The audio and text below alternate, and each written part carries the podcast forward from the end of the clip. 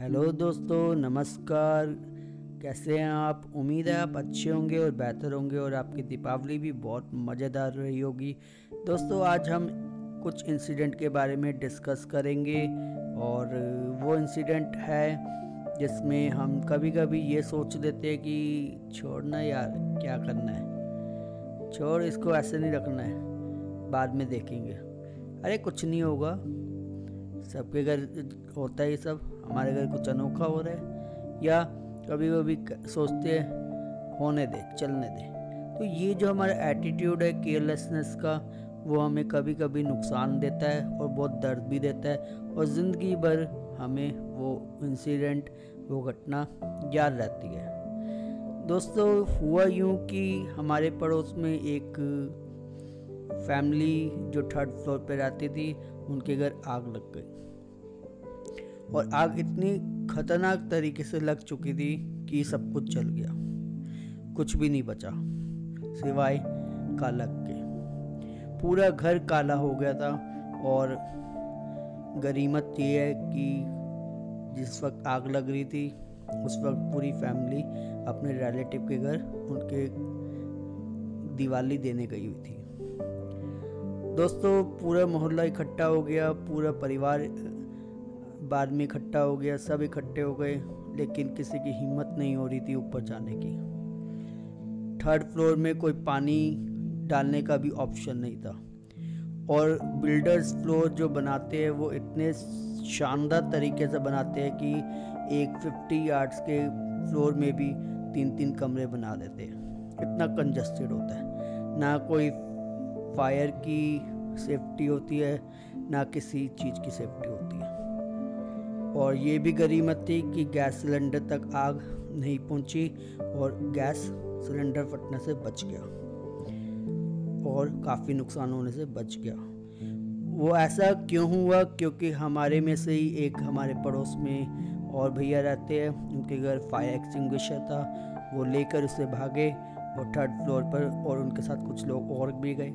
जिन्होंने आग को बुझाया और आग काफ़ी हद तक कंट्रोल में आ गई। लेकिन सब जल चुका था। उम्मीदें और खुशियाँ और सारी जो अच्छी यादें थी, सब खत्म हो चुकी थी उस आग के साथ।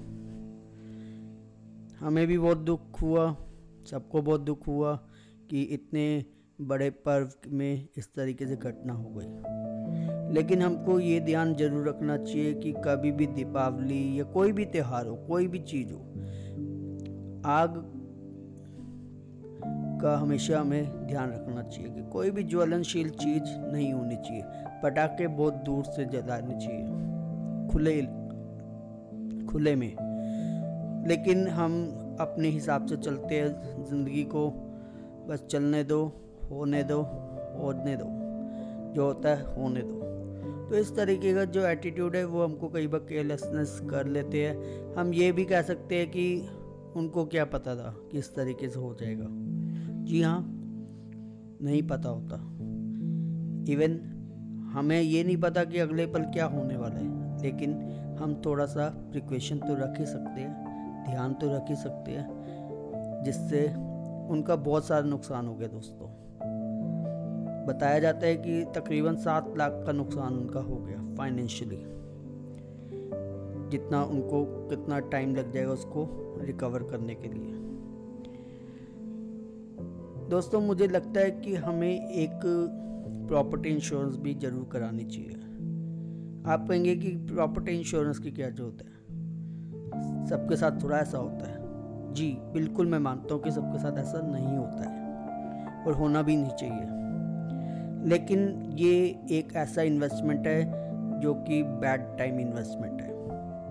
बैड टाइम कब आ जाएगा, बुरा टाइम कब आ जाएगा हमारा, हमें नहीं पता। और जब वो आएगा तो बता कर नहीं आएगा। इसलिए हमें वो इन्वेस्टमेंट करनी चाहिए, ताकि कभी भी कुछ भी अगर हो जाए तो हमें फाइनेंशियली तो कुछ सपोर्ट मिले। इमोशनली तो हम कभी भी उससे रिकवर नहीं हो सकते। बहुत टाइम लगेगा। लेकिन फाइनेंशियली तो कुछ हेल्प हो सकती है। दोस्तों, आज का एपिसोड आपको कैसा लगा? प्लीज़ अपना वॉइस मैसेज ज़रूर भेजिएगा या कमेंट करने का ऑप्शन जल्दी मैं अवेलेबल कराऊँगा। आप कमेंट करिएगा, आपका फीडबैक मेरे लिए बहुत ज़रूरी है।